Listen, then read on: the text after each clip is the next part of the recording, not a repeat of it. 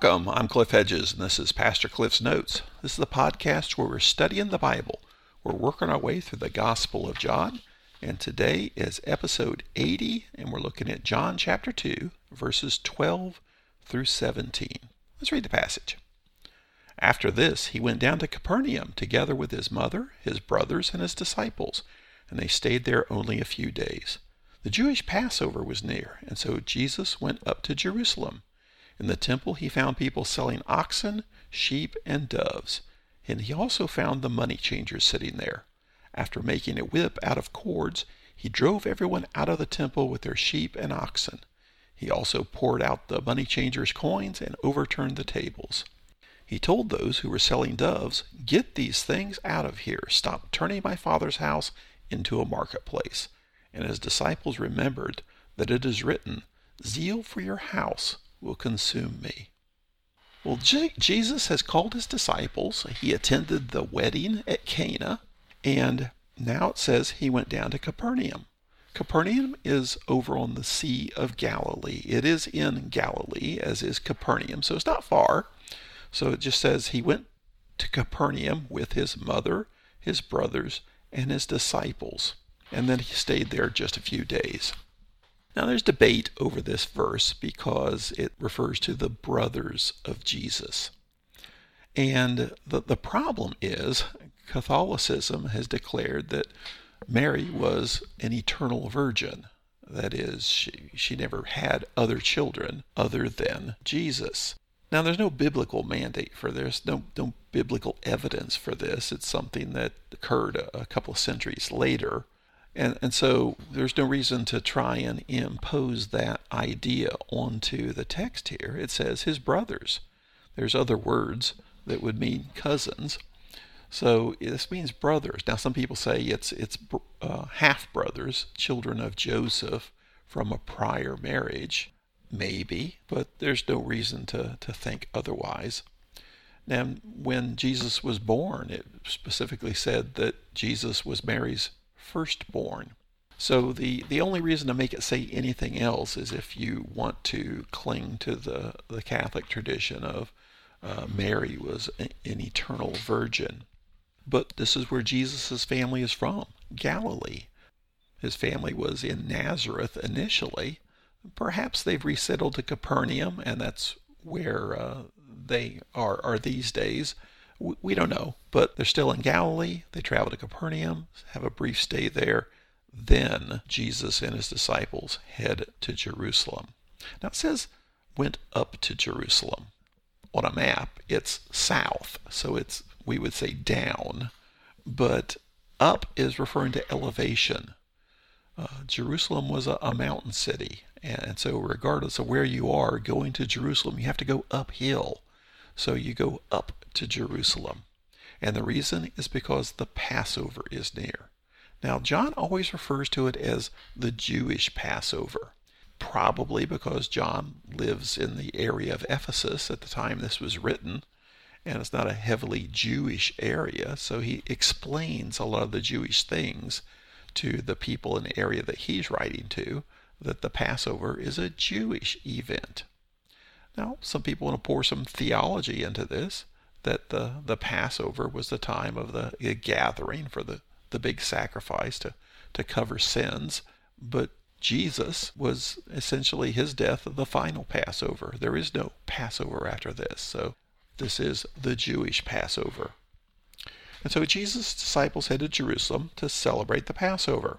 And that's all done at the temple and the sacrifice of the Passover takes place at the temple. Now, the temple is not just a building.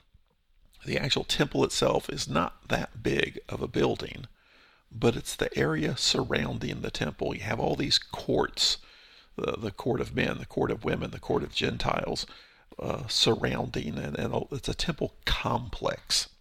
So when it talks about the people uh, buying and selling and exchanging money, they're not in the temple building, they're in the area of the temple, the temple complex, probably the court of Gentiles. So it says in the temple he found people selling oxen, sheep, doves, and the money changers. The issue is everybody was supposed to travel to Jerusalem for the Passover event, and you're supposed to have a sacrifice. Well, it's hard to hard enough just to travel there, let alone bring an animal for the sacrifice. So people sold animals for the sacrifice there in the temple complex. The problem is they're doing it in the temple complex itself. It's not like they've set up a farmer's market adjacent to the temple area. They're doing this in the temple area itself. And that's what seems to offend Jesus the most is the fact that they're doing all this in an area which should be a worshipful area. And there's also money changers. Well, you have to pay a temple tax when you're there, and only certain kinds of money were accepted at the temple. And so if you were living in a far off place, uh, you, you couldn't use the Roman coin. Uh, you had to exchange that for the, the local money that would be accepted at the temple. And of course, there's a, a profit involved there. But all of this is taking place in an area which isn't designed to be a marketplace. And in fact, Jesus makes this whip out of cords and chases everyone out. Now, not everyone out of the temple, not even everybody out of the temple complex, but all of those who are engaged in all this commerce, this buying and selling and exchanging, he chases them out, chases the animals out too. And it's not that he has a deadly weapon. He's made a, a, a whip of sort to, to chase at people, and it's his authority which chases the people out. It's not the, his violence. Then in verse 16, he says, He t- said to those who were selling doves, Get these things out of here. Stop turning my father's house into a marketplace. Actually, a little play on words here because uh, the words that gets translated to marketplace actually is market house. So stop turning my father's house into a market house is the words he used. And it says, His disciples remember that it is written, Zeal for your house will consume me. And that's from Psalm 69, verse 9, talking about the, the zeal that uh, people had for the house of God, the temple. Now, some issues here. This is in John chapter 2, but we have the cleansing of the temple in Matthew chapter 21, Mark chapter 11, and Luke chapter 19. Those all occur during that final week after the triumphal entry into Jerusalem. The next couple of days is when that happens. That last week of Jesus' life. John places this in the very beginning of the ministry of Jesus. Now, there's a couple of possibilities here, and there's not uniform understanding or, or agreement on this. Uh, there are fine scholars who will come down absolutely on either side of this and say this is this is the way it is. Uh, some say there's only a single event, but John is not caught up in the chronology of things. John is caught up in the theology of things. John's not telling, trying to tell a newspaper story of this happened, then this happened, then this happened, then this happened. But John's trying to paint the picture of Jesus the Messiah, the promised one, has come and is overthrowing a corrupt system and establishing a new system, much as you might watch a movie that begins with uh, an event either in the middle or the end of the movie, of the story, but then it will backtrack and fill in things along the way. So making the big point up front, then filling in the details. Perhaps Others say, no, it's two separate events. And there's a lot of differences in, in these two events. And I, I could be swayed either way. I tend to fall down on the uh, side of two separate events. John's description of this is much longer than the others. John, his whole description of this event is uh, from cha- verse 13 through 19. So, eight verses.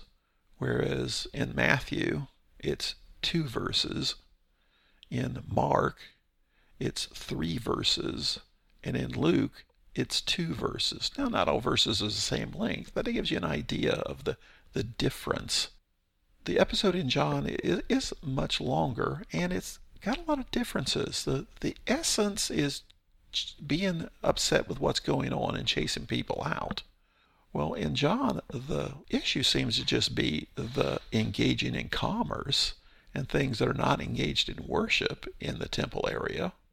Where the other three, the synoptic gospels, the issue is their hearts, their dishonesty, and, and even the quote.